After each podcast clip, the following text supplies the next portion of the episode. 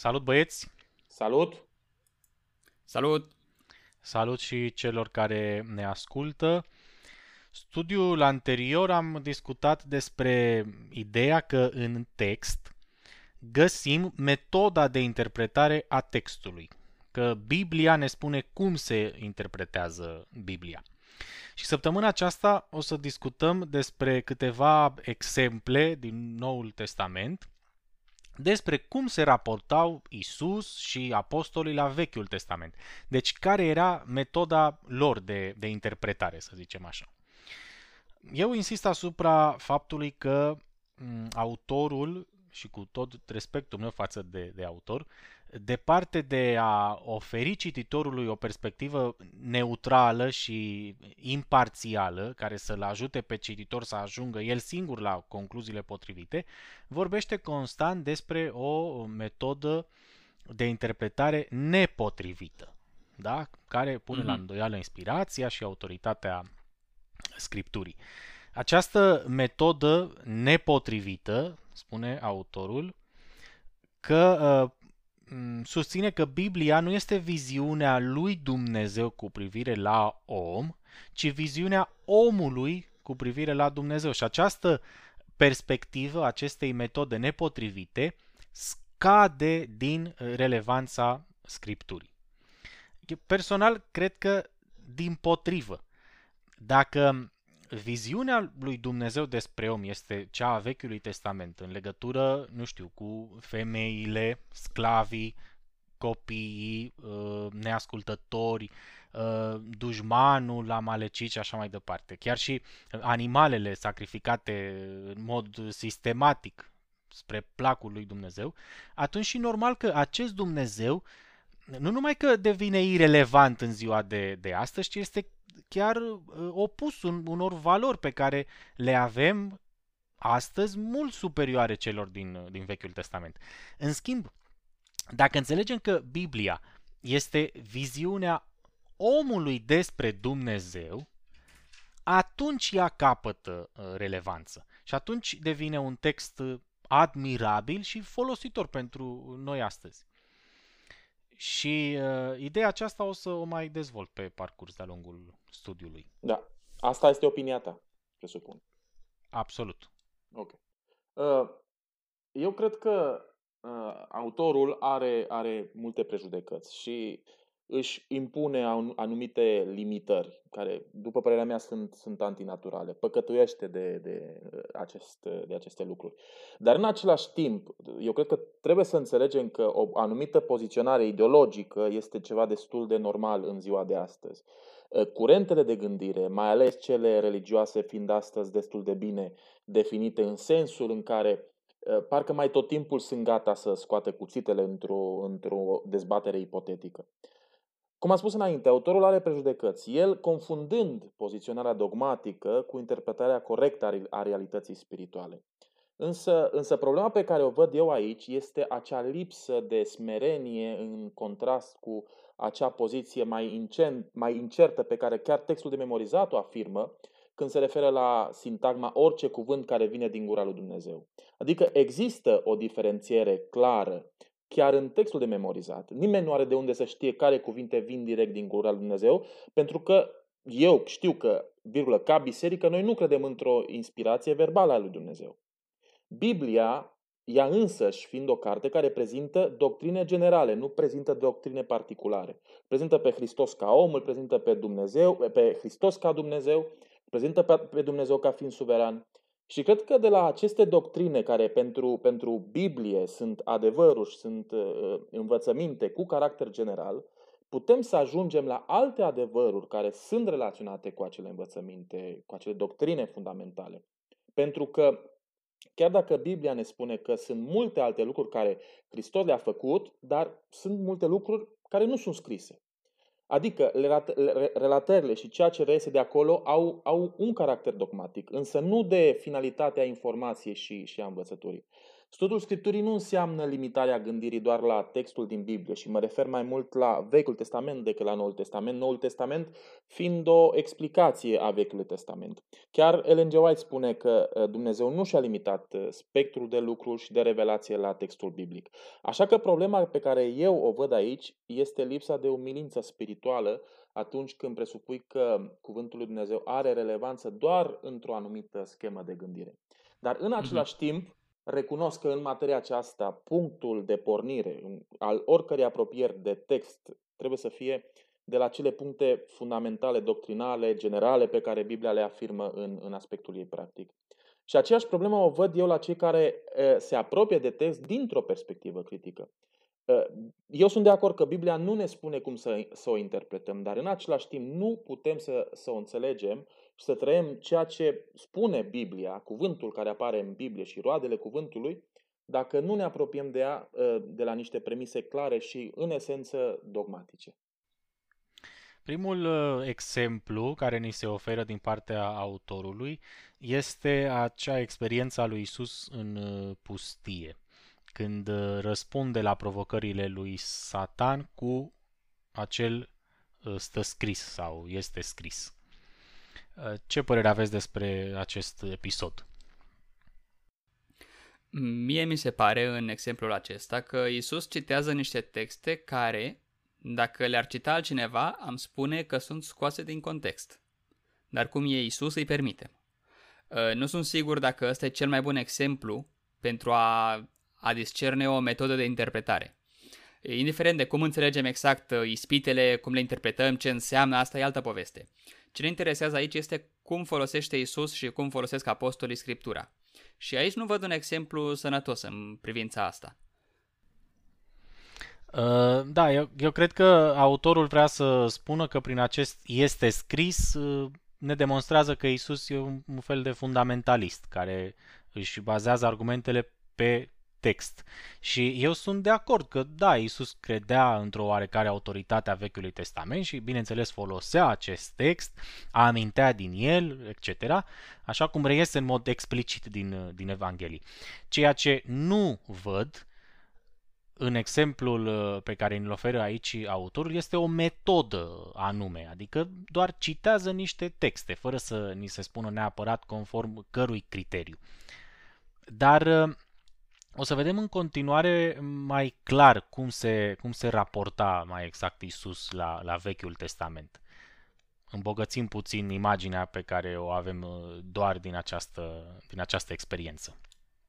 Da. Raul, tu ce părere ai? Da, vreau să spun că uh, ceea ce face acest text relevant și, și interesant este, este acea diferențiere pe care o face Matei de, de Luca atunci când pune Uh, în ordine ispitele, adică mă refer la cel caracter de crescendo al ispitelor, pentru că pornește de la, uh, de la un nivel mult mai simplist, cu, cu prima ispită care este mai aproape de necesitățile basice ale individului, iar apoi îl urcă pe Isus undeva, undeva pe un templu, iar apoi îl urcă undeva pe munte. Cred că această creștere exponențială a caracterului spitelor este relaționată cu însuși natura mesianică pe care Matei dorește să o impregneze în persoana lui Hristos Ă, după cum știm, scopul Evangheliei lui Matei fiind, fiind comunitățile iudeu-creștine. Acum, dacă autorul vede doar o, o simplă referință în această interpretare, ca un fel de aspect moral al interpretării, este liber să o facă. Eu cred că textul acela este mult mai profund și spune mult mai multe decât, decât autorul dorește să sublinieze.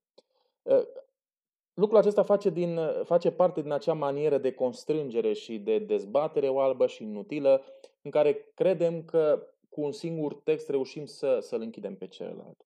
Ispiturile lui Hristos pot ca să fie sintetizate ca ademeniri înspre putere. Iar răspunsul lui Isus la prima ispită nu, nu neagă necesitățile fizice pe care o persoană le poate avea și le, și le pune în contextul unei rezolvări obișnuite, dar în același timp le subordonează cuvântului revelat al lui Dumnezeu. Ă, învățătura pe care, care iese din text Ă, este că Hristos nu își împlinește misiunea îngrijindu-se de, de nevoile fizice, ci proclamând Evanghelia, adică cuvântul care trăiește. Iar acum, faptul că folosește un text din Deuteronom demonstrează cititorului Evangheliei după Matei relevanța mesianică și adevărul, adevăratul caracter al legii, pentru că pune în contrast, evident, răspunsurile lui Isus la ispite cu acea interpretare obtuză și, și legalistă a textului Vechiului Testament. Următorul uh, exemplu mi se pare, mi se pare uh, de dreptul genial. Este vorba despre capitolul 5 din Matei. Și vă propun uh, un exercițiu foarte simplu. Avem aici în Matei, capitolul 5, o serie de situații în care Isus citează niște porunci din Vechiul Testament și după adaugă niște comentarii, niște interpretări. Haideți să vedem în ce, în ce fel. Pentru început avem uh, niște texte de la versetul 17, să nu credeți că am venit să stric legea sau prorocii, am venit nu să stric, ci să împlinesc. Căci adevărat vă spun, câte vreme nu va trece cerul și pământul, nu va trece o iotă sau o frântură de slovă din lege, înainte ca să se împlinească toate lucrurile.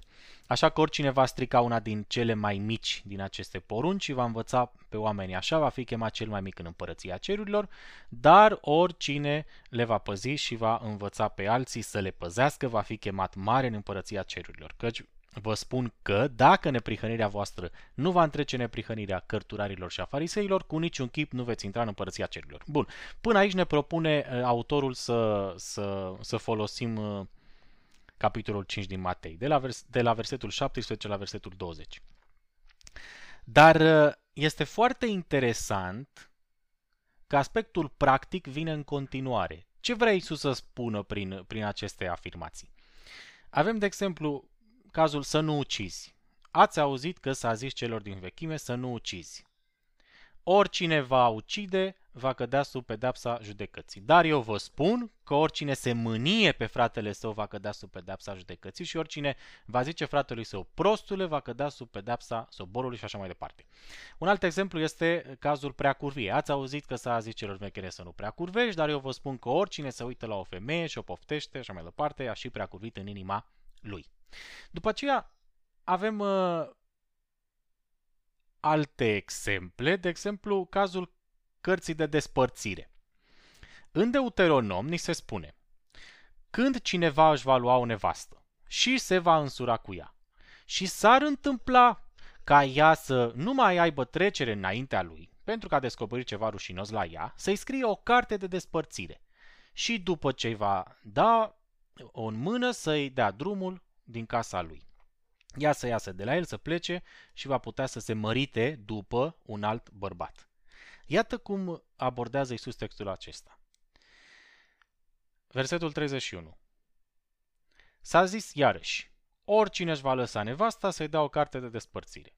Dar eu vă spun că oricine își va lăsa nevasta, afară numai de pricină de curvie, îi dă prilej să prea curvească. Și cine va lua de nevastă pe cea lăsată de bărbat, prea curvește. Un alt caz este legea talionului. Spune Deuteronom 19, să n-ai nicio milă, ci să ceri viață pentru viață, ochi pentru ochi, dinte pentru dinte, mână pentru mână, picior pentru picior. Ați auzit că s-a zis, spune Isus, ochi pentru ochi și dinte pentru dinte. Dar eu vă spun, să nu vă împotriviți celui ce vă face rău, ci oricui te lovește peste obrazul drept, întoarce-i și cel, pe celălalt. Isus identifică niște porunci din Vechiul Testament la unele adaugă, complementează, fără să anuleze neapărat sensul original, cum este cazul poruncii a șasea sau porunca a șaptea, dar în cazul talionului sau a cărții de despărțire, de despărțire prin interpretarea lui, Isus anulează de fapt sensul original al poruncii. Nu putem spune că este complementar întorsul obrazului cu ochi pentru ochi și dinte pentru dinte. Nu sunt două, sunt două lucruri uh, opuse, nu poți să le aplici simultan. Toate, toate aceste porunci pe care Isus le amintește, toate exemplele pe care El le dă, sunt scrise și sunt inspirate, sunt din textul inspirat, din Sfânta Scriptură. Dar unele, cum vedem că face Isus, pot fi îmbunătățite, ca în primele două exemple, iar în alte cazuri spune pur și simplu, să nu faceți așa. Nu faceți așa cum scrie, că nu este bine. Faceți invers. Și mai mult decât atât, faptul că Isus își permite să cuestioneze legea cu privire la cartea de despărțire sau la talion, chiar dacă ea este scriptură, este cuvânt inspirat, scris și așa mai departe, cred că îmi dă și mie voie să cuestionez întorsul obrazului. Să spun că asta uh, este un exces sau, sau ar fi prea, prea um, umilitor pentru o persoană să facă lucrul acesta. Sau dacă o femeie, poate, fiind divorțată, poate să se recăsătorească sau nu. Exemplul lui Isus, felul în care Isus abordează textul în aceste uh, exemple, îmi dă și mie voie să fac la fel cu uh, textul sau poruncile date de el. Este aici un detaliu care mie mi se pare curios. Deci, uh, la cazul, la cazul cu cartea de despărțire. În Deuteronom 24, mie mi se pare evident că Dumnezeu este cel ce îi spune lui Moise să faceți așa. Deci o situație în care explicit Moise ne spune că Dumnezeu i-a dictat, iar el a copiat. Și aceste reguli vin de la Dumnezeu în mod direct. Isus însă nu spune că Dumnezeu a permis divorțul, ci spune că Moise va permis divorțul. Deci dacă pot pune seama uh, divorțul nu pe seama lui Dumnezeu, ci a lui Moise, de ce nu aș putea pune exact la fel absolut orice altceva din Vechiul Testament pe seama lui Moise? Absolut orice din Pentateuch, inclusiv sabatul, pot să pun pe seama lui Moise exact în același fel. E, toată legea, incluzând cele 10 porunci, devin legea lui Moise dată de Moise, nu legea lui Dumnezeu dată de Dumnezeu, după maniera asta de a citi textul. Iar dacă nu sunt de acord cu Moise, așa cum spuneam mai înainte, eu cred că sunt liber să acționez diferit. Și văd aici și o lipsă de coerență a autorului. Uh, autorul menționează apoi și Geneza 2, în care insistă că acolo nu sunt vorbele lui Moise, că sunt vorbele lui Dumnezeu însuși, când spune că se va uni bărbatul cu soția sa și vor fi unul. E, dar dacă citești Geneza 2, din text nu reiese asta. E, știu că în, în textul original nu existau semne de punctuație, puncte, virgule, ghilimele, etc. Dar dacă citești textul, să zicem că încerci să reconstruiești unde ai pune tu ghilimelele, Adam face o afirmație și fix în continuare vine afirmația aceea. E, poate va fi ceva în limba originală care mie îmi scapă, dar așa cum citesc în traducerea română Cornilescu, mi se pare destul de arbitrar să afirmi că Dumnezeu însuși a spus cuvintele alea fără să fie pe acolo vreun și Dumnezeu a zis sau ceva așa să fie pe acolo pe undeva, știi? Dar când e vorba de Deuteronom, unde în mod explicit ne spune Dumnezeu a zis așa și dictează legii lui Moise, dintr-o dată e Moise cel ce a spus, nu Dumnezeu. Deci, mi se pare că ori sunt amândouă de la Moise, ori sunt amândouă de la Dumnezeu. Acum, sunt conștient că Isus însuși spune amândouă lucrurile și că textul din Geneza 2 vine de la Dumnezeu și că divorțul l-a dat Moise. Poate pentru el, înțeleg, înțelegerea mea, Poate pentru Isus, astea două lucruri sunt una și același lucru. Ceea ce spune Dumnezeu și ceea ce spune Moise este același lucru. Asta înseamnă că poate însemna două lucruri în mintea mea. Una, că Isus credea în inspirația verbală cu care noi ca și biserică nu suntem de acord, care, cu care Ellen White nu era de acord, am discutat despre asta săptămâna trecută, și care eu personal nu pot să o accept dacă Biblia este inspirată verbal așa cum e, nu-mi trebuie. Uh, sau că ceea ce Moise a scris și a spus este ridicat la rangul de cuvânt al lui Dumnezeu. Și apoi rămâne de discutat într-o altă ocazie cum anume este ridicată o carte scrisă de un om la rangul de cuvânt al lui Dumnezeu. Da. Eu cred că uh, să spui că Domnul Hristos uh, credea în inspirația verbală e, e puțin uh, impropriu și e ne la locul lui, pentru că uh, de asta cred în cealaltă. Nu, inspirația, de asta cred că adică, al doilea lucru e cel care. Da, nu, al doilea lucru care l-a spus e cel ver... care cred eu personal. Da, pentru că inspirația verbală și alte tipuri de inspirații Ehm, nu sunt, nu sunt uh, de pe vremea Domnului Hristos. Acestea sunt, uh, sunt mult, mai, mult mai noi, adică nu cred că trebuie să-L punem pe Domnul Hristos în, în contextul acesta. Da? Dar uh, cred că această afirmație a lui Hristos, acest episod pe care l-a prezentat la început Demis, eh, cu textul acela, nu am venit să împlinesc, eh, nu am venit să stric, ci să împlinesc, este folosită de cel mai multe ori în, într-un argumentariu mainstream. Și, și presupun că într-o simplă discuție de cartier spiritual iei acel text, eh, acel prim text, fără să te mai uiți la celelalte, să încerci să le, să-l interpretezi tot în, în, în tot capitolul, tot ceea ce spune acolo Domnul Hristos, este clar sensul care se dă acestui text. Și, și nu, nu, luăm, nu, luăm, nu luăm uh, ceea ce vine și după aceea. Um, dar vreau să trec puțin de, de, de consensul doctrinar de cartier, adică cel în care tu vrei să-l închizi pe celălalt în doi trim și trei mișcări. Um, și uh, să pun accentul pe, pe caracterul general al Evangheliei și în acel echilibru de forțe care există între, între Vechiul Testament și Hristos.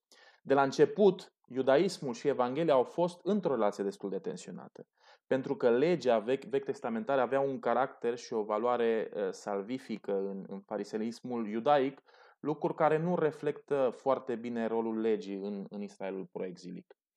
Problema principală a legii, și cred că aici Hristos a pus un punct și aparte în relația lui cu, cu autoritățile intelectuale iudaice, era că ea era considerată în nivelul cel mai înalt de, de, de înțelepciune umană și divină, adică însăși revelația supremă a lui Dumnezeu. Adică era singura opțiune prin care relația individului sau a poporului cu Dumnezeu era posibilă. Iar Hristos era și normal că nu avea cum să fie de acord cu asemenea postură, pentru că pentru iudeii din vremea lui Hristos, legea era implicită revelația definitivă a lui Dumnezeu. Apoi, din alt punct de vedere, poziția nou-testamentară cu privire la lege nu a fost o poziție omogenă. Dar asta nu trebuie să fie niciun argument pentru a sublinia incoerențe în mesajul Evangheliei. Asta, eu cred că trebuie să fie înțeleasă din postura dezvoltării înțelegerii creștine asupra legii și raportului său cu, cu Evanghelia. Sublinierea, sublinierea incoerenței înseamnă, înseamnă ignorarea subtilității și a complexității problemei. De asemenea, tot la această subîmpărțire, autorul ne mai prezintă un alt episod din Matei 22, unde vin uh, saducheii și îl întreabă pe Isus uh, despre înviere, o femeie care a avut mai mult bărbați, care va fi bărbatul ei pe noul pământ și așa mai departe.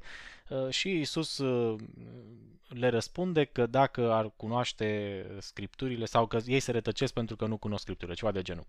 În fine, nu vreau să, să discut foarte mult asupra acestui episod în sine, cu toate că m-aș întreba ce ar fi trebuit să, să, stud- să citească mai concret Saduchei ca să ajungă la, la răspunsul sau la concluzia lui Isus. Dar în fine, lăsând asta deoparte, un mic, un mic detaliu despre, despre Saduchei.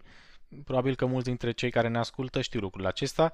Uh, Saduchei nu credeau în înviere, nu credeau în nemurirea sufletului. Uh, ei credeau că răsplata lui Dumnezeu pentru oamenii care ascultă de Dumnezeu și țin legea lui Dumnezeu, este o viață îmbelșugată și așa mai departe aici pe pământ, de aia ei erau elita politică și în fine. Erau existențialiștii vremii. Exact. Dar uh, interesant este de ce ei nu credeau în înviere. Um, dacă citim Vechiul Testament, vedem că puținele texte care pot cumva să ne ducă la o idee de înviere, le găsim în cărțile profetice. Nu le găsim în Tora, nu le găsim în Pentateuch. Saducheii acceptau ca autoritate scripturistică numai Tora, numai Pentateuchul, da? Nu acceptau celelalte uh, texte scrise de, de profeți. Și aveau uh, motivele lor să facă chestia asta. Literatura deci nu... post, post-babilonică. Exact. Nu, ne, nu le respingeau pentru că erau uh, încăpățânați ei luau, pentru ei canonul lor era Pentateuchul și respingeau celelalte cărți pentru că ideile susținute în celelalte cărți, cum ar fi, de exemplu, învierea, nu le găseau în Pentateuch. Și mm, pot să spun că mă simt oarecum identificat cu, cu Saduchei pentru că nici eu nu găsesc uh, aceste idei în Pentateuch. Și faptul că ei respingeau cărțile profetice pentru că conținutul lor nu-l găseau în Pentateuch, îmi spune că a existat o evoluție ideologică în Israel și această evoluție ideologică este oglindită în text. Deci atunci când găsim în cărțile profetice idei pe care nu le găsim în Pentateuc, nu putem să apelăm la scuza aceea a luminii crescânde. Dumnezeu le-a spus profeților ceva ce nu-i spusese înainte lui, lui Moise. Sunt, de fapt, uh, putem vorbi chiar despre două religii diferite sau aceeași religie în două faze uh, diferite a istoriei, a istoriei ei. Atât, uh, atât vreau să spun în privința, în privința saducheilor, nu s-a părut un detaliu interesant. De asemenea, autorul la sfârșitul acestei subîmpărțiri ne întreabă ce altă sursă de autoritate s-ar putea opune supunerii tale față de cuvântul lui Dumnezeu. Cum ați răspunde la această întrebare pusă de autor? Mie mi se pare simplu. Bunul simț. Deci, eu nu am de gând, de exemplu, să-mi las perciunii să crească la nesfârșit, nu am de gând să dau foc cămășii care e 90% bumbac și 10% poliester, deci amestecă fire. Uh, nu sunt dispus să omor cu pietre pe cine calcă sabatul, pentru că bunul simț e autoritatea ce îmi spune că acestea sunt doar niște reguli primitive din epoca de bronz și că noi acum știm mai bine în privința asta, de exemplu. Cel puțin în privința asta știm mai bine. Uh, sunt de acord cu tine, Alin, dar aș vrea să fiu puțin mai scripturistic, dacă se poate, și să, să mă leg chiar de episodul amintit de, de autor uh, în Matei 22 cu versetul 40. Uh, dragostea. Dragostea este o sursă de autoritate datorită căruia pot să mă opun cuvântului lui Dumnezeu când acesta mă învață să scot ochiul celui ce mi l-a scos mie mai înainte. Ăsta este exemplul care mi l-a oferit uh, Isus. Pentru Isus, cuvântul nu este un absolut. Nu cuvântul este un absolut. Dragostea este un, un absolut. Uh, ni se propune textul din Matei 22 când Isus spune că toată legea și prorocii, toată legea și prorocii se cuprind în iubirea de Dumnezeu și de aproapele. Și ce înseamnă asta? Dragostea cuprinde nu înseamnă că nu pot fi questionate aceste legi cuprinse în dragoste. Că asta este ideea. Când autorul identifică, apropo, într-un mod cu totul arbitrar, legea doar cu cele 10 porunci, deci dacă legea, decalogul, este dragoste, înseamnă că a iubi este egal cu a păzi cele 10 porunci. Deci nu ne atingem de, de decalog, da? Dar Isus nu spune tot decalogul și prorocii. Spune toată legea și prorocii.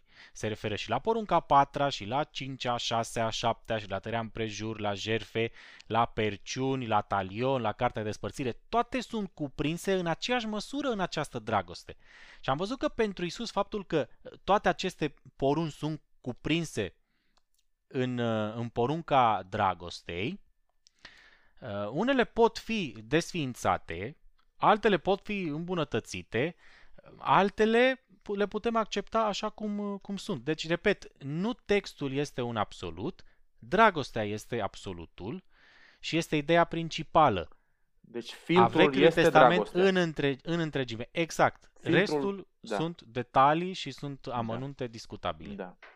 Da? Eu, eu cred, la, la această întrebare, eu cred că sfera cuvântului este definită de propria conștiință. Când spun uh, propria conștiință, mă refer la, la una care știe să definească răul de bine. Nu cred că, că cuvântul lui Dumnezeu îți poate cere ceva care este împotriva acestui tip de conștiință, o conștiință care știe să deosebească bine de rău. Pentru că eu cred că creștinul este chemat la echilibru din toate punctele de vedere. Și cred că tensiunea poate să existe doar la nivelul omului și din punctul de vedere al omului, dintr-o proastă înțelegere a ceea ce cere Dumnezeu de la el. Apoi, mai avem responsabilitatea fiecăruia, responsabilitatea individuală, care nu poate să fie constrânsă de Dumnezeu. Dacă simțim acel lucru, înseamnă că noi ne închinăm unui fals Dumnezeu, pentru că apropierea noastră este falsă. Față de un Dumnezeu adevărat, te poți apropia doar într-o manieră sinceră. Astfel, nu ai cum să ajungi la El. Și în același timp, cred că falsitatea religiozității este definitorie pentru imaginea lui Dumnezeu pe care noi o proiectăm și în interiorul nostru și în exteriorul nostru. Pe lângă asta, eu personal cred că cuvântul este revelația lui Dumnezeu în Hristos. Apoi, metecnele iudaico-vechi testamentarii nu sunt, nu sunt pentru mine relevante și nu le dau nicio, nicio importanță. Le iau um, contextuale și nimic mai mult. Până, până și cel mai fundamentalist creștin nu se potignește de ele atunci când e pus în fața faptului împlinit. Apoi eu cred că revelația este continuă și Dumnezeu continuă să se redescopere în minții umane. Următorul uh, episod este de asemenea foarte cunoscut. Isus merge către Emaus împreună cu ucenicii și uh, le, le tâlmăcește, le explică, îi învață din scripturi tot ce uh, se găsea acolo cu privire la, la el. Uh, ce ne puteți spune despre episodul acesta? Ce părere aveți? În ce măsură, în ce măsură vorbește Scriptura despre Isus, Vechiul Testament? Eu am un mic comentariu despre chestia asta cu Isus și toată Scriptura, uh, punând oarecare o egalitate asupra întregii Scripturi. Doar așa ca și curiozitate, Isus avea Septuaginta, traducerea greacă a Vechiului Testament, care e un pic diferită de textul masoretic pe care e bazat e bazată traducerea pe care noi o avem astăzi în Vechiul Testament. Uneori, moduri importante e diferită. Și nu știu cum de noi am decis să urmăm textul masoretic, uh, nu știu prin ce accident istoric, dar Isus a folosit Septuaginta. Uh, poate noi folosim alta din cauza că în realitate nu prea ne interesează fidelitatea asta pe care autorul uh, studiului pretinde că îl avem asupra textului folosit de Isus ci ne interesează mai mult redescoperirea concluziilor doctrinare de la care noi deja am plecat când începem să studiem. Da. Asta uh, e o mică paranteză da, textul care masoretic, cred că merită spusă. Eu cred că textul masoretic exprimă mai bine poziția vechi testamentară în legătură cu mesian, mesianitatea lui Hristos. Septuaginta este, este puțin mai iudaică, e puțin mai, mai tradițional iudaică. Uh, din cauza asta cred că uh, cei care au format canonul biblic au, uh, au, uh, au la bază textul acesta. Da, Vreau să... și a, câte aveau disponibile în momentul ăla și chestii din astea. Bine, e altă discuție. Vorbim altă zi. Vreau, vreau doar să complementez puțin, Alin, ce ai spus tu. Eu văd aici un, un argument circular. Um, credem în Isus pentru că despre el ne mărturisesc scripturile, și credem în scriptură sau acceptăm în canon cărțile care ne vorbesc sau unde îl găsim pe, pe Isus. Uh, dacă prin faptul că îl găsim pe Isus în scriptură sau îl căutăm pe Isus în scriptură, uh, înțelegem uh, filtrul acela despre care vorbea Raul, pe care îl, îl folosim pentru a, a questiona textele, așa cum a făcut Isus în Matei 5, atunci da, accept că putem să, putem să vorbim despre un Isus prezent în, în toată Scriptura. Dar dacă ne referim la faptul că există în mod explicit în text niște, niște prorocii, niște uh, argumente, niște texte care ar fi trebuit să le citească evrei în secolul 1 și să ajungă la concluzia că, iată, acesta este Mesia, în mod sigur, nu, nu sunt de acord. Nu cred că găsim așa ceva în, în Vechiul Testament. Aici aș mai adăuga că ideea asta cu, cu Isus împlinind toate profețiile nu ar trebui să o luăm prea în serios istoric vorbind, pentru că intrăm sigur într-o capcană. În primul rând pentru că Matei a scris vreo 40 de ani mai târziu după cele întâmplate și din punct de vedere istorico-critic e, avem de a de a face cu un text în care e considerat că ceea ce Matei face e un fel de istorie împrofețită. Adică Matei poate machează un pic viața lui Isus ca să corespundă așteptărilor profetice. Cei care sunt și mai radicali, care sunt o minoritate de radicali care neagă chiar istoricitatea lui Isus, spun chiar că Matei s-a așezat cu profețiile în față și a inventat pur și simplu o istorie care să împlinească profețiile folosirea asta a împlinirii profețiilor ca argument nu ajută cu mare lucru în perspectiva asta istorico-critică. Cred că ajută mai mult în perspectiva istorico-gramaticală pentru a înțelege Vechiul Testament în lumina revelației lui Isus din Noul Testament. Dar, evident, asta este un argument subiectiv, personal. Cred că ceea ce Isus dorește să învețe pe cei doi ucenici în drumul spre Maus, pentru că vorbim despre episodul acesta, este propria interpretare dată de, de Mântuitor, proprie vieți ca împlinire a tuturor promisiunilor lui Dumnezeu, de la un capăt la altul al Scripturii.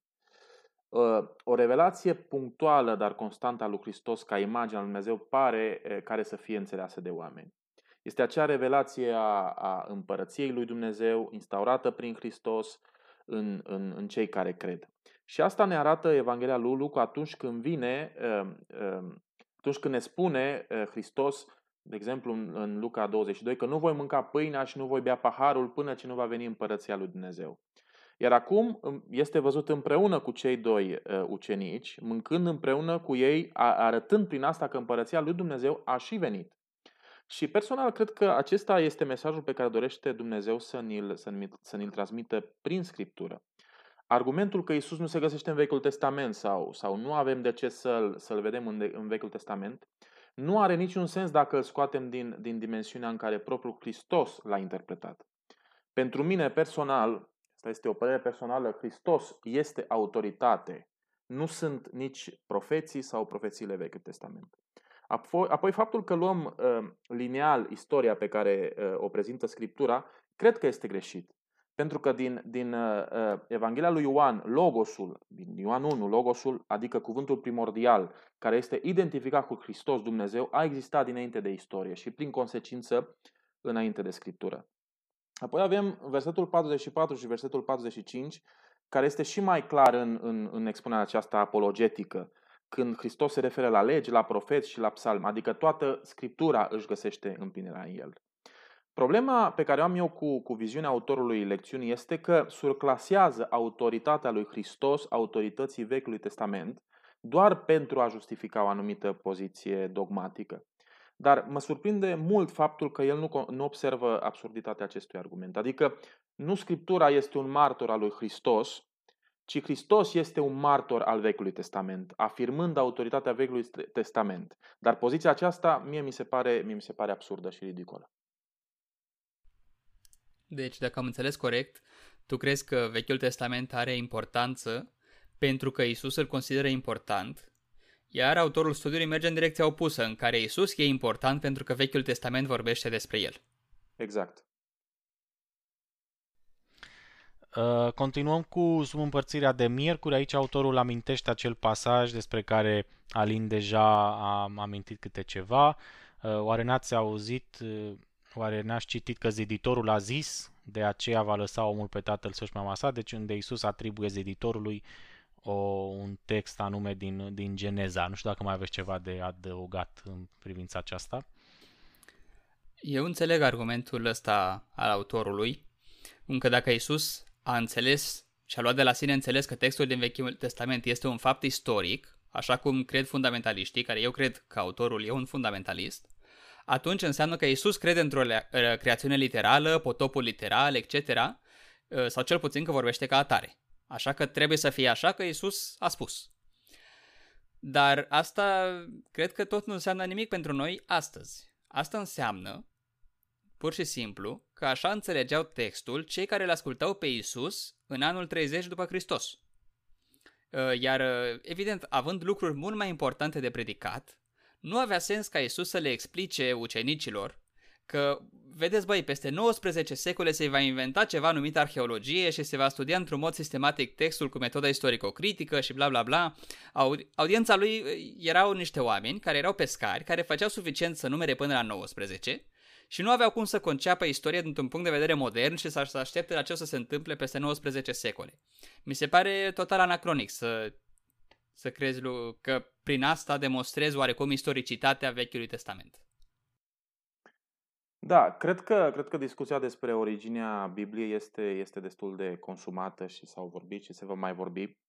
Uh, dacă aș putea să completez ceva, uh, eu cred și mă afirm în această poziție uh, că textul Vechiului Testament prin Hristos are o aplicație o, sau Hristos își autoaplică textul Vechiului Testament într-un, într-un sens mesianic. Și cred că Ă, că singura dimensiune posibilă și relevantă este cea, cea cuprinsă în contextul total al Evangheliei.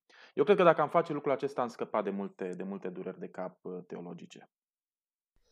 Am vorbit până acum despre, despre Isus, acum avem la subîmpărțirea de joi câteva exemple din partea apostolilor, a lui Pavel în mod special. Ne sunt amintite aici texte din Fapte, din Romani, din Galateni. Ce părere aveți despre atitudinea apostolilor față de Vechiul Testament? E, dacă e să ne gândim la, la Pavel, care vorbește cel mai mult, e, Biblia, Biblia lui, care era Vechiul Testament, cere în mod clar tăierea împrejur. Pavel însă o refuză și folosește argumente cu o interpretare uneori alegorică a Vechiului Testament. Eu nu am văzut încă pe nimeni care să demonstreze doar din Vechiul Testament că tăierea împrejur nu mai e necesară. Și mi se pare că aici, oarecum, noi proiectăm asupra apostolilor atitudinea fundamentalistă a bisericii din timpul nostru. Eu sunt de acord că Pavel folosește des Vechiul Testament, așa cum îl folosește și Isus. Ar trebui să discutăm ore în șir despre cum folosește Pavel Vechiul Testament. Dar cred că de la Pavel cel puțin învățăm și alte lucruri. Mă gândesc, mă gândesc la un verset care mie personal mi se pare foarte interesant din uh, Evrei 5 cu 14, unde vorbește despre acea hranătare care este pentru oamenii mari și acești oameni mari sunt cei a căror judecată s-a deprins prin întrebuințare să deosebească binele și răul. Deci, practic, Pavel aici recunoaște că există un alt criteriu, încă un criteriu cel puțin, pentru a deosebi binele și răul, în afară de, de text. Și anume o judecată deprinsă prin întrebuințare. Deci, din nou, um, dacă dorim să înțelegem cum se raportau apostolii la Vechiul Testament, trebuie să avem în vedere toate aceste afirmații pe, pe care ei le fac, uh, nu doar uh, unele dintre ele, așa cum face autorul aici amintind câte un verset unde în mod clar se referă Pavel la Vechiul Testament. Ok, și ce cu asta? Deci, Demis, înainte vorbeai de, de textul din uh, lui Pavel din Evrei 5 cu, 5 cu 14, care este un test care trebuie să îl luăm în contextul înțelegerii preoției lui Hristos. Acum că se poate externaliza interpretarea și la alte teme, da, se poate face. Și eu cred că este ceea ce am spus înainte. Echilibrul la care suntem chemați prin exersarea virtuților atunci când se referă la cuvântul despre nepihănire, care în altă traducere, una, o traducere mai nouă, vorbește despre doctrina dreptății. Adică se referă la acel individ care, în contrast cu un copil care are nevoie de lapte, a trecut de la un anumit nivel de înțelegere mai profundă ă, a învățăturii creștine. Adică cel care se hrănește cu lapte dă dovadă de, de o anumită incoerență spirituală și asta punând în contrast uh, înțelegerea sa cu un anumit uh, principiu al corectitudinii, care este o stare în care se exercită o judecată morală. Adică cel care privește obligatorietatea circumciziei, uh, ceea ce ai spus înainte, Alin, ca pe ceva absolut, neagă puterea lui Dumnezeu exercitată prin ascultarea de propria conștiință, care pentru Pavel este paza poruncilor lui Dumnezeu, care la rândul ei este bazată pe, pe acea judecată morală. Aici autorul Ă, păcătuiește din nou de, de același lucru, pentru că surclasează cuvântul primordial care este Hristos cu autoritatea vechi, vechi testamentară. Deci, Vechiul Testament nu este un martor care arată către Hristos, ci Hristos este un martor care arată către autoritatea Vechiului Testament. Asta spune autorul și este absurd modelul acesta de gândire. Ceea ce apostolii au făcut în linii mari este să predice Evanghelia și să-L pună pe Hristos în centrul teologiei iudaice, Ehm, ehm, lăsând la o parte orice altă abordare de orice alt caracter asupra Vechiului Testament, inclus, inclus uh, istoric. Se pare că nu au reușit, iar autorul se află în exact aceeași poziție ca și un creștin iudaizant, dar puțin mai aproape de, te- de tezele iudaice tradiționale decât de Pavel și de Evanghelie. Cred că pentru cel care crede, autoria Scripturii este clară și nu este o piedică uh, uh, uh, prin argument de altă natură.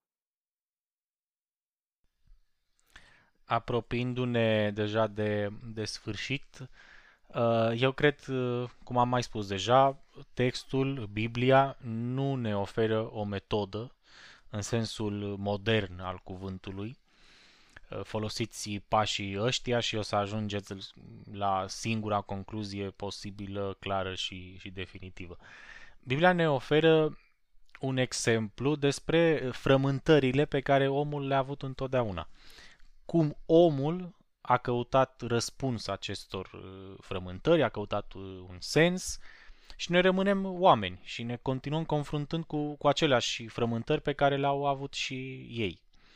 Uh, într-adevăr, Biblia ne inspiră, ne, ne învață, ne oferă exemple, cum am văzut studiul acesta, uh, și cel mai important din punctul de vedere este că pune asupra noastră responsabilitatea Uh, acea responsabilitate de a deosebi binele și, și răul, de a găsi răspunsuri frământărilor noastre, așa cum personajele biblice le-au găsit.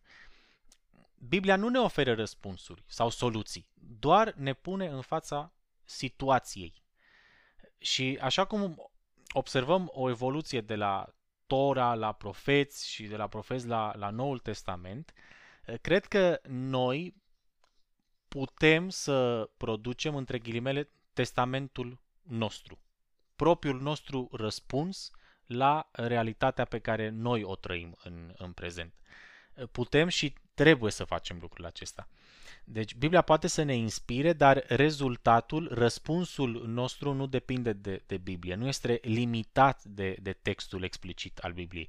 Poate fi diferit și chiar opus uh, acestuia și trebuie să ne asumăm această, această responsabilitate. Uh, eu cred că Biblia este o carte scrisă de om despre Dumnezeu. Și aici mă poziționez uh, uh, cu tine, Demis. Dar în același timp cred că este și o carte scrisă de Dumnezeu despre om. Nu am absolut nicio problemă cu asta, nu cred că este nicio erezie în această afirmație și nici nu, nu formează parte dintr-o anumită naivitate spirituală. Afirma altceva eu cred că limitează textul și interpretarea pe care se poate da textului. Dumnezeu vorbește în Biblie, dar vorbește și omul. Dumnezeu se arată în Biblie, dar se arată omului, iar omul a scris despre această întâlnire, cum a putut el mai bine și cu acele cuvinte pe care propria limită umană le-a ales în raport cu, cu revelația întâlnirii. Cred că nu trebuie să ne potignim de nicio altă privire asupra Bibliei care să nu-L aibă în centru pe Hristos și propria lui interpretare.